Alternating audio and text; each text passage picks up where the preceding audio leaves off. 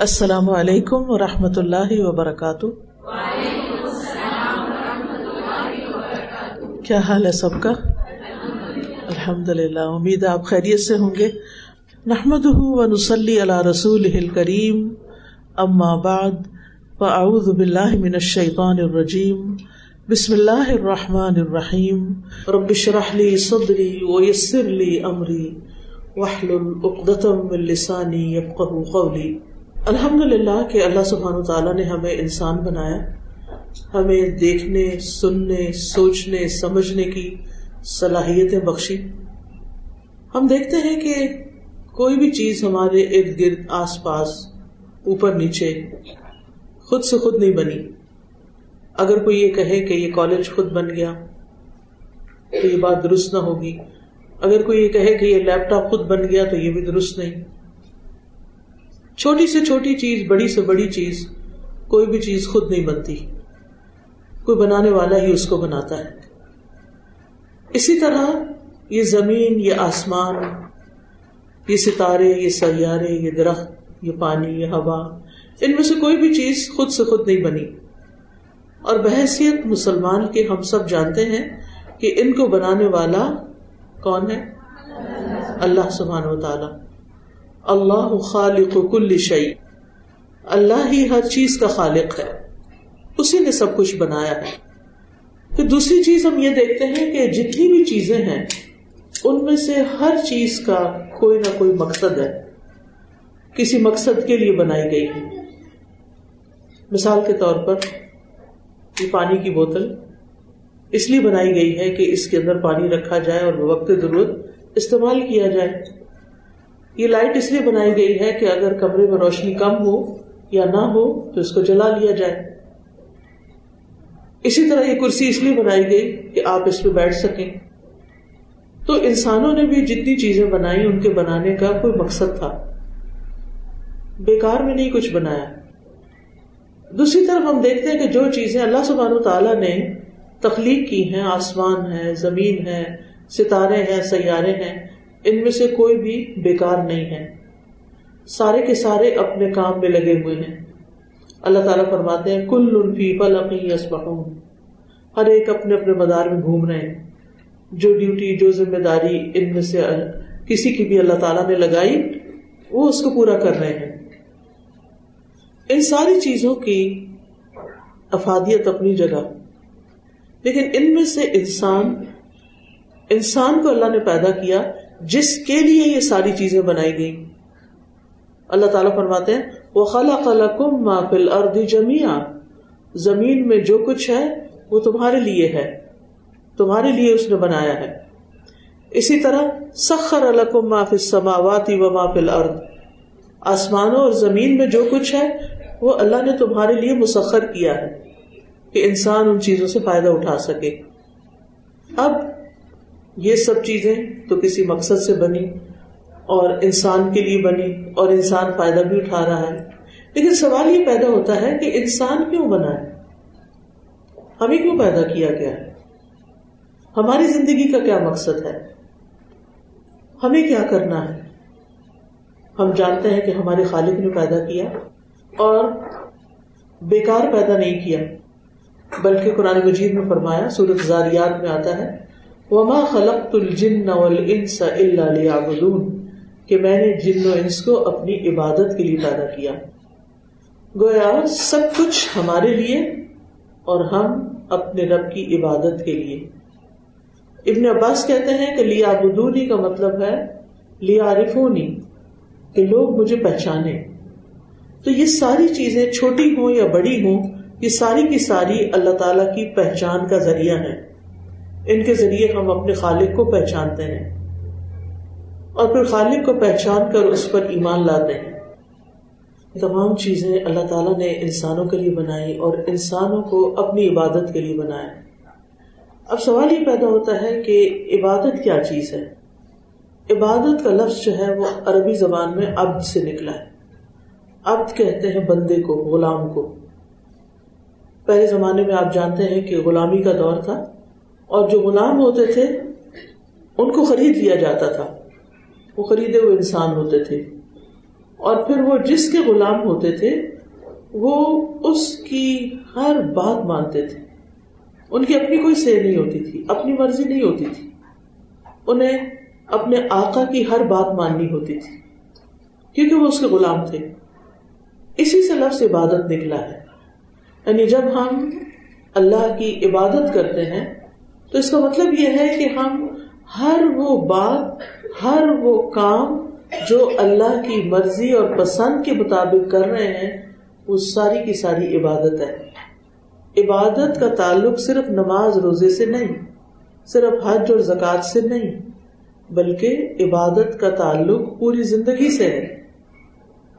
صبح سے لے کر رات تک ہم جو بھی کام کرتے ہیں، ان میں سے ہر کام کو اگر ہم سوچ سمجھ کے کرتے ہیں اور اللہ کی پسند کے مطابق کرتے ہیں، تو چاہے ہم کھانا پکا رہے ہوں، چاہے ہم کھانا کھا رہے ہوں، چاہے ہم کسی کو کھلا رہے ہوں، چاہے ہم گھر کی صفائی کر رہے ہوں، چاہے ہم پڑھنے کے لیے نکلے ہوں، چاہے ہم پڑھانے کے لیے نکلے ہوں، چاہے ہم کوئی جاب کر رہے ہوں، ہم کچھ بھی کر رہے ہوں، اگر ہمارا کام ٹھیک ہے جس میں دو شرائط پائی جاتی ہیں۔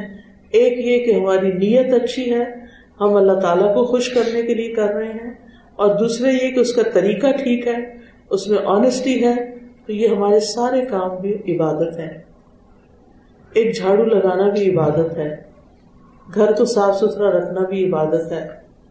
اور بعد بے مجھے بہت ہی خوشی ہوئی ہے کہ مردان ایک ایسا شہر ہے جس میں بہت صفائی ہے۔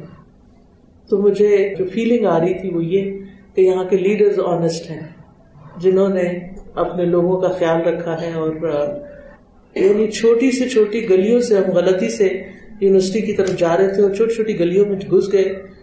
گلیاں بھی صاف اور سڑکیں بھی صاف اور دکانیں بھی صاف اور ہر طرف ایک خوشی اور ایک خوشحالی کی فیلنگ نظر آ رہی تھی۔ میں پچھلے ایک ڈیڑھ مہینے سے مسلسل ٹریولنگ کی حالت میں ہوں۔ اور پاکستان کے مختلف صوبوں اور علاقوں میں جانے کا مجھے اتفاق ہوا ہے۔ تو یہاں آ کر حقیقی معنوں میں بہت خوشی ہوئی ہے۔ آپ لوگ خوش قسمت ہیں جو اس شہر میں رہتے ہیں۔ اور میری دعا ہے کہ یہ شہر اور زیادہ ترقی کرے۔ تو بات یہ ہے کہ ہم چاہے حکومت کر رہے ہوں، چاہے ہم خادم ہوں، خدمت کر رہے ہوں، ہم سروس کر رہے ہوں، ہم جاب کر رہے ہیں ہم کچھ بھی کر رہے ہیں اگر ہماری نیت اچھی ہے اور ہمارا طریقہ اچھا ہے تو یہ سب کچھ عبادت ہے۔ ہمارے دین میں، دین اسلام میں دین اور دنیا کو الگ نہیں کیا گیا۔ یہ کانسیپٹ غلط ہے کہ دین الگ ہے، آپ کا پرائیویٹ معاملہ ہے، آپ گھر میں جو چاہو کرو، اور دنیا میں آپ بالکل کسی اور طریقے پہ چلو۔ نہیں۔ ہمارا دین ایک مکمل دین ہے، جس میں زندگی کے ہر شعبے سے متعلق ہمیں رہنمائی دی گئی ہے۔ ایک صحابی تھے جنہوں نے یہ کہا کہ قرآن میں ہر سوال کا جواب ہے۔ تو سننے والے نے کہا کہ اچھا مجھے بتائیں قرآن میں بریڈ بنانے کا کیا طریقہ لکھا ہوا تو وہ تھوڑی دیر کے لیے گئے اور جو بریڈ بنانے والا تھا اس سے پوچھ کر آ گئے۔ تو ان کا کہ بریڈ اس طرح بنتی ہے؟ ان کا کہ یہ قرآن میں لکھا ہے؟ ان کا نہیں۔ قرآن میں لکھا ہے فس اہل وکری ان کو تم لاتا جاننے والوں سے پوچھو اگر تمہیں معلوم نہیں۔ یعنی جو چیز تم نہیں جانتے، جا کر کسی سے سیکھ لو۔ یہ بھی قرآن کا حکم ہے۔ تو یہ بھی عبادت ہے۔ تو ہمارا دین ہمیں شادی سے لے کر، زندگی کے سارے کاموں سے لے کر پودگی مرنے، اور صرف مرنے نہیں، مرنے کے بعد کی زندگی کے بارے میں بھی بتاتا ہے کہ ہمیں کیا کرنا چاہیے۔ اسی لیے ہمیں حکم دیا گیا ہے کہ یا اد خلو فصل میں کافت ہے اے لوگ جو ایمان لائے ہو، دین میں پورے کے پورے داخل ہو جائے کیونکہ یہ وہ دین ہے، دین اسلام، جس کو اللہ سبحان تعالیٰ نے ہمارے لیے پسند کیا ہے۔ کیونکہ پہلی چیز کیا ہے کہ جو بھی کام کرے نیت اچھی ہو، یہ دیکھ لیں کہ اللہ کی پسند کا ہے کہ نہیں۔ اور اللہ تعالیٰ اس سے راضی ہے یا نہیں۔ اور پھر دل میں اس بات کی خوشی ہو کہ جو بھی میں کام کر رہی ہوں، اس کا ریوارڈ مجھے اللہ دے گا۔ اور مجھے اللہ ہی سے امید ہے کہ وہ اس کو قبول کرے گا۔ تو یہ ساری سوچ اس کام کو دین کا کام بنا دیتی ہے۔ اللہ سبحانہ تعالیٰ نے اس دین کے بارے میں فرمایا اکمل تو لکم دین وہ اتمم تو علیہ کم نعمتی و ردیت القم الاسلام دینا۔ آج میں نے تمہارے لیے تمہارا دین مکمل کر دیا۔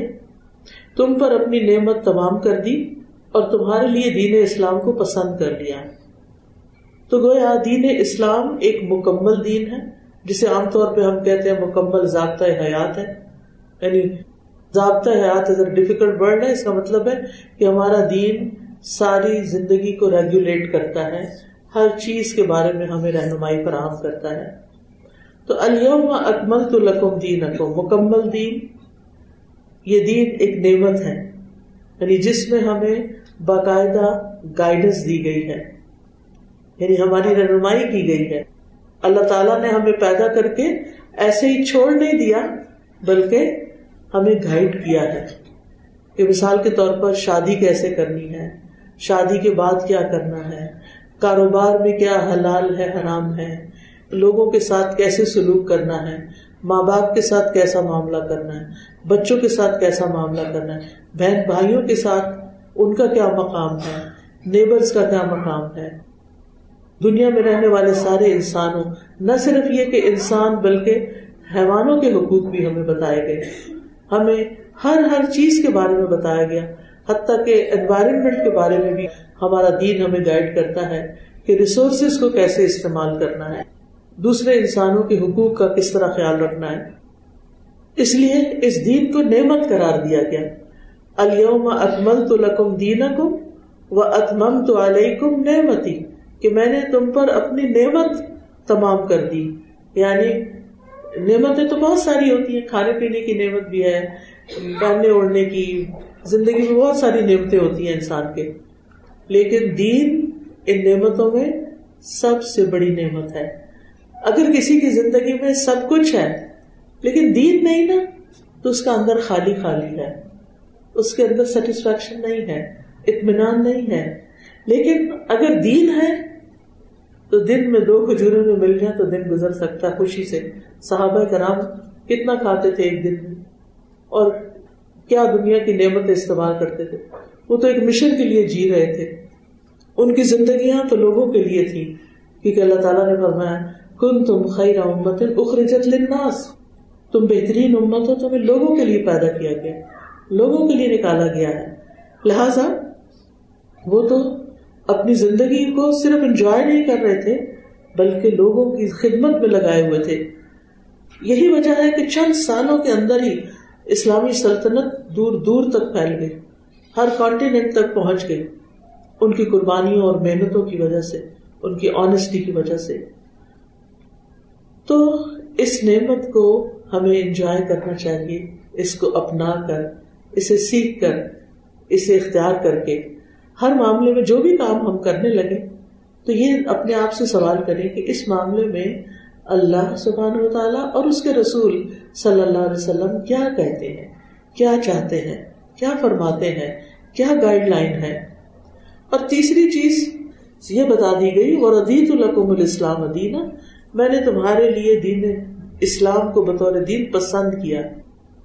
ایک اور جگہ پر آتا ہے، ان دین عند اللہ الاسلام کہ دین تو اللہ کے نزدیک بس اسلام ہی ہے۔ دین اسلام اللہ تعالیٰ کا پسندیدہ دین ہے اور ہمیں بھی پسند ہونا چاہیے۔ یعنی ہمارے خالق نے ہمارے لیے جو پسند کیا ہے، وہ سب سے اچھا ہے۔ یعنی کچھ لوگ ہوتے ہیں وہ اپنی زندگی میں اتنے خوش رہتے ہیں، تو ان کی خوشی کا راز یہ نہیں ہوتا کہ انہیں ہر چیز ان کی مرضی کی ملتی ہے۔ ان کی زندگی میں ان کی مرضی کے خلاف بھی بہت سی چیزیں ہوتی ہیں۔ لیکن جب وہ یہ سوچ لیتے ہیں کہ ایک میری چاہت تھی اور ایک اللہ کی چاہت ہے کہ میرے ساتھ ایسا ہو، تو میں پریفر کرتی ہوں اس کو جو اللہ کی چاہت یعنی اگر انسان اللہ تعالیٰ کی پسند اور اللہ کی تقدیر اور اللہ کی رضا پر راضی ہو جاتا ہے، تو یہ چیز انسان کو خوش کر دیتی ہے۔ آج اگر میرے پاس کوئی چیز ہے تو اللہ نے دی ہے، میں شکر گزار ہوں۔ اور اگر کل وہ چیز میرے پاس نہیں تو اللہ تعالیٰ چاہتا ہے کہ اب یہ نہ ہو۔ میں اس پر بھی شکر گزار ہوں۔ جب تک اللہ نے چاہا اس چیز کو میرے پاس رکھا اور جب چاہا اس کو لے لیا۔ حضرت ام سلیم کے بارے میں آپ سب جانتے ہیں۔ حضرت ام سلیم جو ہے وہ حضرت انس کی والدہ ہے حضرت انس وہ ہیں جنہوں نے دس سال نبی صلی اللہ علیہ وسلم کی خدمت کی جب وہ مدینہ میں تشریف لائے۔ حضرت ام سلیم کا ایک بیٹا تھا اور بیمار تھا۔ تو ان کے ہسبینڈ کسی کام سے باہر گئے تو پیچھے سے بیٹا فوت ہو گیا۔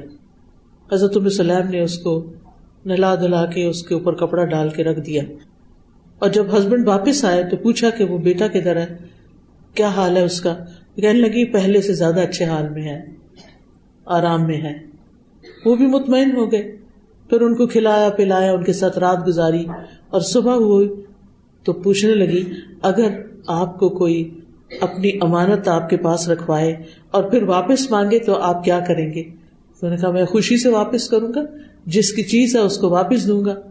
کہا، آپ کا بیٹا اللہ کی امانت تھی آپ کے پاس اللہ نے واپس لے لیا ہے۔ یہ ماں ہے۔ ماں سے زیادہ بچے سے کون پیار کرتا ہے؟ لیکن یہ کیسی ماں ہے؟ جو اتنی بڑی بڑی باتیں کر رہی اور اتنے حوصلے میں اور اتنے صبر میں، یہ صبر کس نے سکھایا ہے؟ یہ حوصلہ کس نے دیا ہے؟ یہ غم کے ساتھ ڈیل کرنا کس نے سکھایا؟ یہ دین نے سکھایا، یہ ایمان نے سکھایا۔ اس میں ہم دیکھتے ہیں، ایک اور مثال ہے۔ عرب کی ایک مشہور شاعرہ تھی خنسا دور جاہلیت میں ان کو اپنے بھائی سے بہت پیار تھا۔ تو دور جاہلیت میں اس کے بھائی کو کسی نے مار ڈالا سخر اس کا نام تھا۔ مارے گئے۔ ان کے لیے انہوں نے بہت مرثیے لکھے۔ مرثیے وہ پوئمز ہوتی ہیں جو مرنے والے کے لیے لکھی جاتی ہیں۔ تو بہت سی پوئمز انہوں نے لکھی اور وہ اتنی مشہور ہوئی اور اس کی وجہ سے ان کو بہت شہرت ملی مرثیے کی وجہ سے۔ مرثیے کا مطلب تو پتا ہے نا آپ کو؟ جی۔ جو کسی کی وفات پر لکھا جاتا ہے، شاعری ہوتی ہے۔ تو یہ اس کی وجہ سے بہت زیادہ پاپولر ہو گئی۔ اور اس میں یہ کہتی ہیں کہ میں سخر کے لیے اتنا رو گی اتنا رو گی کہ کبھی میں نہ کھاؤں گی، نہ پیوں گی، نہ سائے میں بیٹھوں گی۔ پتہ نہیں کیا کیا باتیں انہوں نے کی اور اپنے غم کا اظہار کیا۔ یہی خاتون خنسا مسلمان ہوتی ہیں۔ جنگ قادسیہ میں ان کے چار بیٹے شہید ہوتے ہیں اور یہ ایک آنسو نہیں بہاتی۔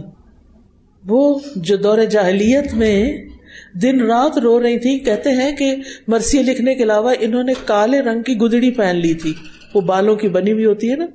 جو ہر وقت غم کے اظہار کے طور پر یہ اپنے اوپر چڑھائے رکھتی تھی، کبھی نہیں اتارتی تھی۔ سب کو بتانے کے لیے کہ میں غم زدہ عورت ہوں اور میرا بھائی فوت ہو گیا۔ لیکن جب ایمان آیا، چار بیٹوں کی شہادت پر یہ آنسو نہیں بہا رہی۔ اس کا یہ مطلب نہیں کہ کسی کے غم میں آنسو بہا نہیں سکتے۔ میں وہ ڈفرنس بتانا چاہتی ہوں کہ ایک انسان جب اسلام میں پورا داخل ہوتا ہے، جب اس کے اندر ایمان مضبوط ہوتا ہے تو وہ دنیا کی ہر چیز کا مقابلہ کر لیتا ہے۔ وہ حقیقی معنوں میں امپاورڈ ہو جاتا ہے۔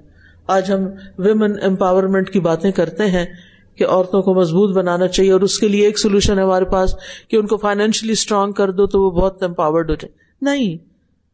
میں پرسنلی جانتی ہوں بہت سی خواتین کو جن کے پاس اپنا بہت سا پرسنل مال ہے لیکن وہ غم سے باہر نہیں آتی۔ محرومی کا شکار ہے یہ صرف دین ہے جو انسان کو مضبوط بناتا ہے۔ یہ اللہ کے ساتھ تعلق ہوتا ہے۔ یہ جینے کا مقصد سامنے ہوتا ہے، جس کی وجہ سے انسان مضبوط بنتا ہے اور اچھی زندگی بسر کر سکتا ہے۔ کیونکہ زندگی میں امتحان بہت سارے ہیں، بہت سی مشکلات ہیں، لیکن عقلمند انسان وہی ہے کہ جو ان مشکلات کا مقابلہ کرنا جانتا ہو اور ان مشکلات کو حل کرنا جانتا ہو۔ اور اس کا حل تلاش کرنا جانتا ہو۔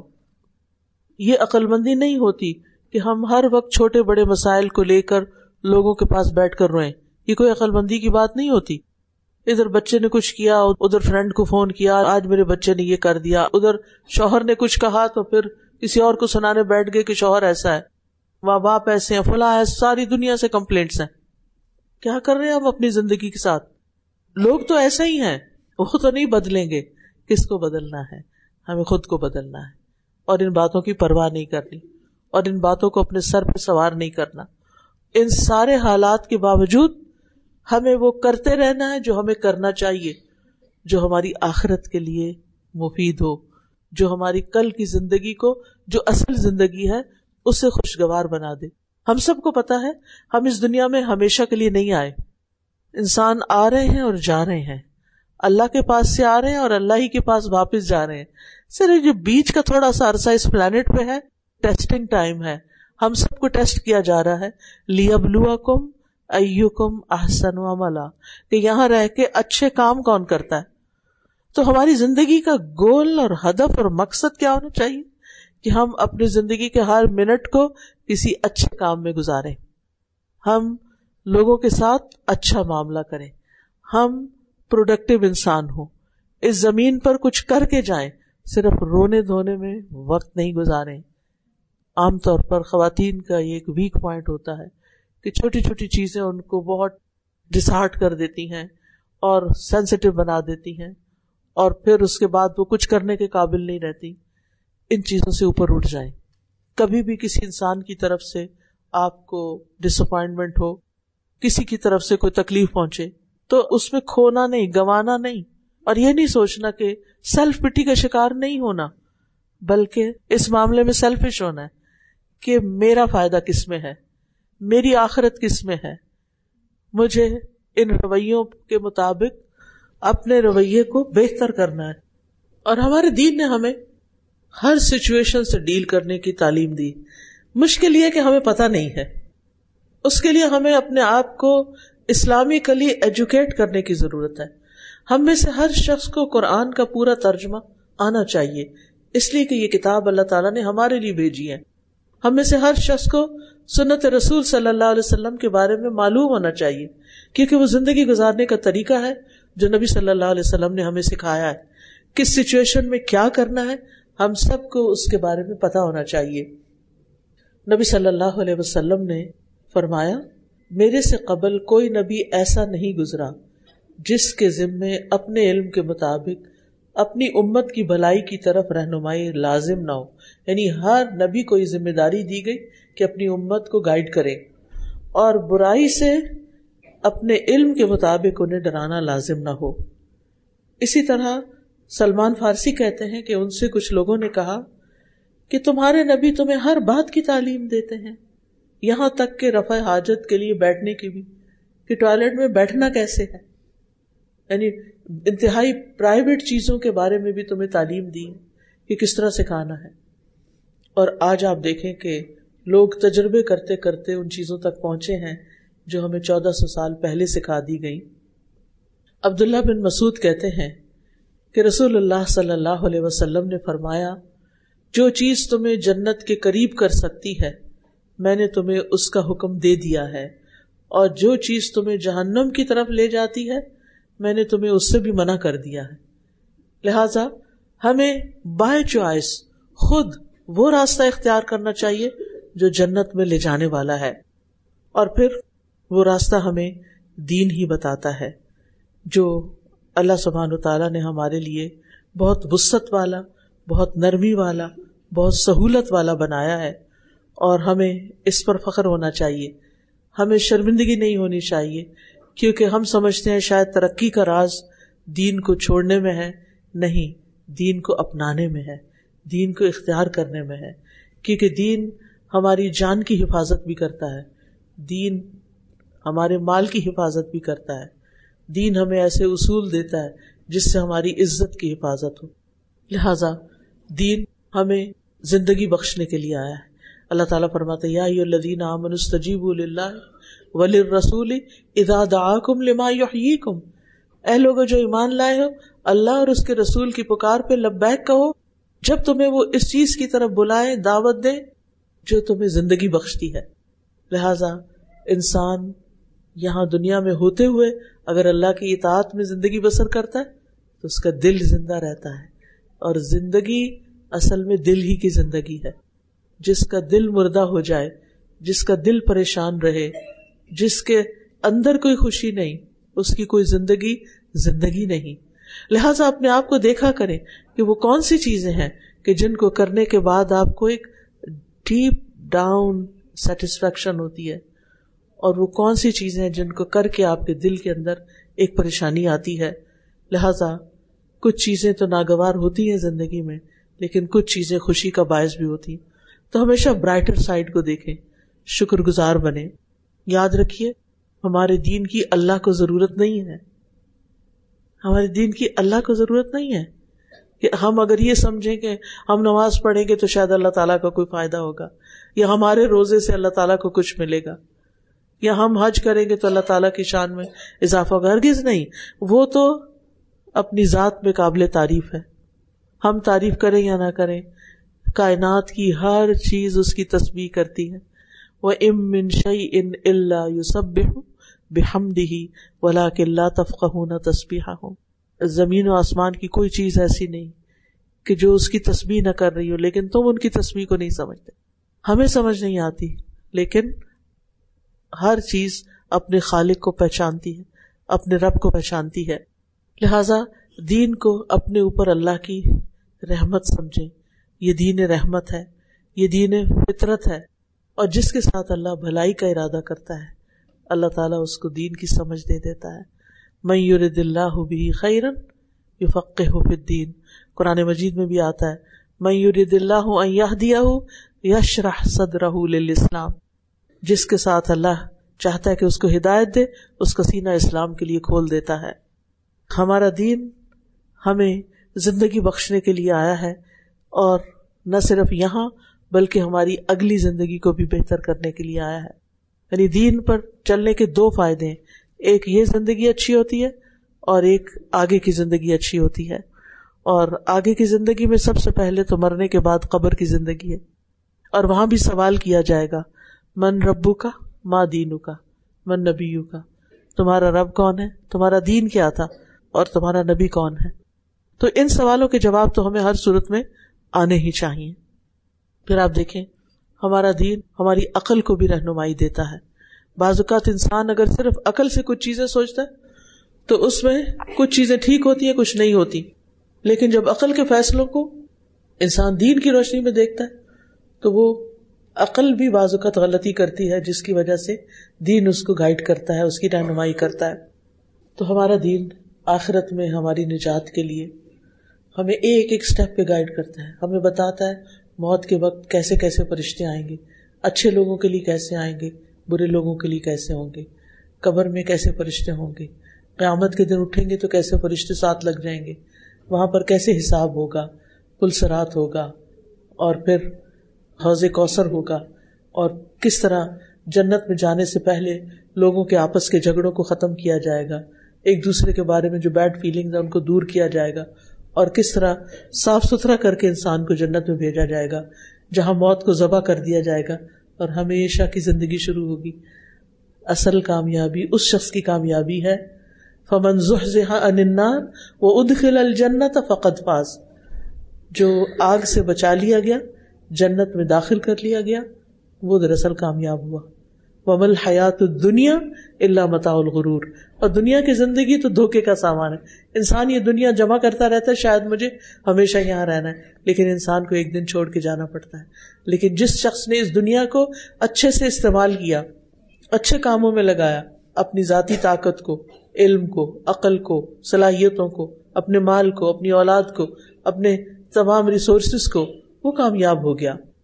لہذا ہمیں اپنے وقت کو استعمال کرنا چاہیے، لوگوں کو ایجوکیٹ کرنے کے لیے، سب سے پہلے خود کو ایجوکیٹ کرنے کے لیے، پھر لوگوں کے ساتھ، پھر لوگوں کے درمیان اچھی زندگی بسر کرنے کے لیے، عدل و انصاف کے لیے، لوگوں کی تکلیفیں دور کرنے کے لیے، اور پھر انسان کو اپنے دشمن کو بھی پہچاننا چاہیے۔ سب سے پہلے ہمیں اللہ کا حق پہچاننا ہے۔ سب سے پہلے اللہ کا حق پہچاننا ہے۔ اس کے بعد ہمیں رسول اللہ صلی اللہ علیہ وسلم کا حق پہچاننا ہے، پھر اپنی عبادات کے بارے میں سیکھنا ہے۔ ہمیں صحیح نماز پڑھنی آنی چاہیے، صحیح وضو کرنا آنا چاہیے، صحیح طور پر زکوٰۃ کے مسائل کا علم ہونا چاہیے۔ کیونکہ ہمارا دین بہت بیلنسڈ دین ہے، اس میں حقوق اللہ بھی ہے اور حقوق العباد بھی ہے اللہ کی عبادت بھی ہے اور بندوں کا حق بھی ہے۔ لہٰذا سارا وقت عبادت نہیں ہونی چاہیے اور سارا وقت بندوں کے ساتھ نہیں گزرنا چاہیے۔ ہمیں اپنا ایسا ٹائم ٹیبل بنانا چاہیے کہ جس میں ہم بندوں کا حق بھی دیں اور اللہ کا حق بھی دیں۔ اور حقوق لباس جو ہے ان کی پوچھ ہوگی۔ تو اگر ان میں کوئی کمی ہوگی، تو جب تک لوگ معاف نہیں کریں گے، تو وہ معاف نہیں ہوں گے۔ پھر یہ کہ ہمارا دین ہمیں اچھا اخلاق سکھاتا ہے۔ آپس میں ایک دوسرے سے حسد اور بخ سے روکتا ہے۔ ایک دوسرے سے محبت کرنے کا حکم دیتا ہے۔ ہمارا دین ادب، آداب کا دین ہے۔ مینرز ہیں اس میں، اخلاق ہے کھانے پینے کے آداب ہمیں سکھائے گئے ہیں، سونے کے آداب سکھائے گئے ہیں، اجازت لینے کے آداب سکھائے گئے ہیں، گفتگو کرنے کے آداب سکھائے گئے ہیں، اور ہمیں اچھی طرح بات کرنے کی تعلیم دی گئی ہے۔ وقول النا سے حسنا، سچ بولنے کی رغبت دلائی گئی ہے، جھوٹ سے نفرت دلائی گئی ہے، امانت کی پاسداری کرنے کی تعلیم دی گئی ہے، وعدے نبھانے کی تعلیم دی گئی ہے۔ پھر اسی طرح ہمارا دین ہمیں شادی بیاہ کے متعلق بتاتا ہے اور نکاح کو نصف دین قرار دیتا ہے۔ یعنی آدھا دین مکمل ہوتا ہے انسان کا جب وہ شادی کرتا ہے۔ کیونکہ اب نئے ٹرینڈس کیا ہے کہ ہمیں شادی نہیں کرنی۔ ہم خود ہی انڈیپینڈنٹ لائف گزارنا چاہتے ہیں، لیکن دنیا میں تو گزار لیں گے، مگر آگے کیا ہوگا؟ اور آج ہی میں دیکھ رہی تھی، مختلف جگہوں سے مختلف چیزیں آ جاتی ہیں۔ اس میں ایک چیز یہ تھی کہ ایک موومنٹ ہے جو چائلڈ فری لائف اس کا کانسیپٹ دیا جا رہا ہے کہ ہم صرف اپنی زندگی گزارنا چاہتے ہیں اور بچے نہیں پیدا کرنا چاہتے۔ ٹھیک ہے، یہ آپ کی چوائس ہے، لیکن ہمیں یہ بھی سوچنا چاہیے کہ اللہ تعالیٰ نے ہمیں مخصوص جسم کیوں دیے ہیں؟ اور مختلف کام ہماری ذمہ داری میں کیوں لگائے ہیں؟ ہم اللہ تعالیٰ کو کیا جواب دیں گے؟ تو بہرحال ہمیں دین شادی شدہ زندگی کے بارے میں بھی رہنمائی دیتا ہے۔ پھر مالی معاملات میں ہمیں رہنمائی دیتا ہے۔ حلال و حرام کا فرق ہمیں بتاتا ہے۔ مال کمانے کا طریقہ بتاتا ہے، خرچ کرنے کا طریقہ بتاتا ہے، اسراف اور فضول خرچی سے بچاتا ہے۔ ہمارے دین میں ہمیں ظلم کرنے سے روکا گیا کسی کا مال غصب کرنے سے روکا گیا ہے۔ تو آخر میں بس چند ایک باتیں میں کرنا چاہوں گی جو آپ یاد رکھیے گا۔ سب سے پہلے یہ کہ ہم دین اسلام پہ راضی ہو جائیں۔ اپنے مسلمان ہونے پہ راضی ہوں۔ دل سے راضی ہوں، خوش ہوں کہ شکر ہے اور شکر ادا کریں کہ اللہ نے ہمیں مسلمان بنایا ہے۔ اور پھر اس دین سے باہر نہیں دیکھے کہ کوئی اور دین میں دیکھو شاید وہ اس سے بہتر ہو۔ No no to every one پھر اس کے بعد یہ کہ دین میں پورے کے پورے داخل ہوں۔